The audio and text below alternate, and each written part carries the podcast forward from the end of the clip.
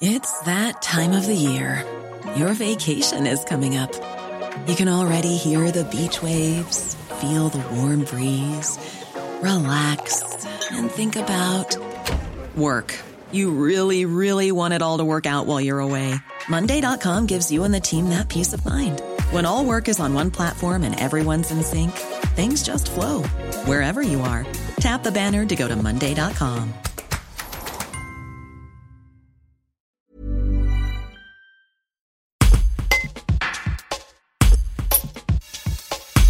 Docteur Forestier, est-ce que vous pouvez nous dire quelle est la situation aujourd'hui au centre hospitalier de Chambéry? À l'hôpital, on n'a pratiquement plus de patients hospitalisés pour Covid. On n'a plus de patients hospitalisés en réanimation pour ce motif depuis hier. Et euh, dans notre service de maladies infectieuses, euh, il ne reste plus que quelques patients. On n'a pas eu de nouveaux cas hospitalisés depuis une semaine.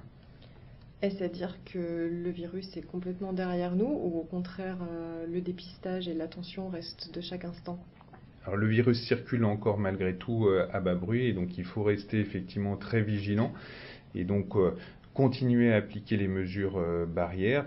Euh, donc garder les distances euh, au minimum de 1 mètre, notamment euh, quand on est au contact de personnes qu'on ne côtoie pas dans son environnement familial, porter un masque quand on est dans un environnement confiné.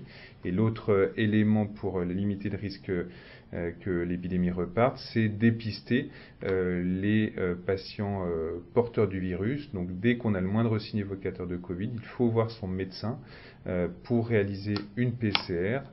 et si la PCR est on sera isolé et il y aura une recherche de cas contacts autour euh, de ce cas.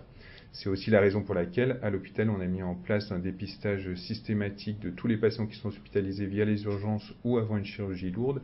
Et euh, probablement dans les jours qui viennent, on mettra en place un dépistage systématique pour tout patient hospitalisé, quel que soit le motif d'hospitalisation.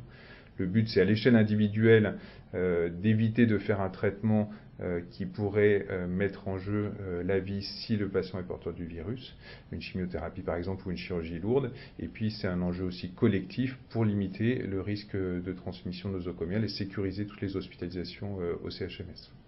Désormais, les tests sérologiques sont disponibles.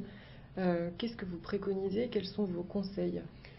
Autant il est important de faire une PCR dès qu'on a le moindre doute euh, sur l'existence d'une infection Covid évolutive. C'est la PCR qui va pouvoir nous dire si le virus est là ou s'il n'est pas là.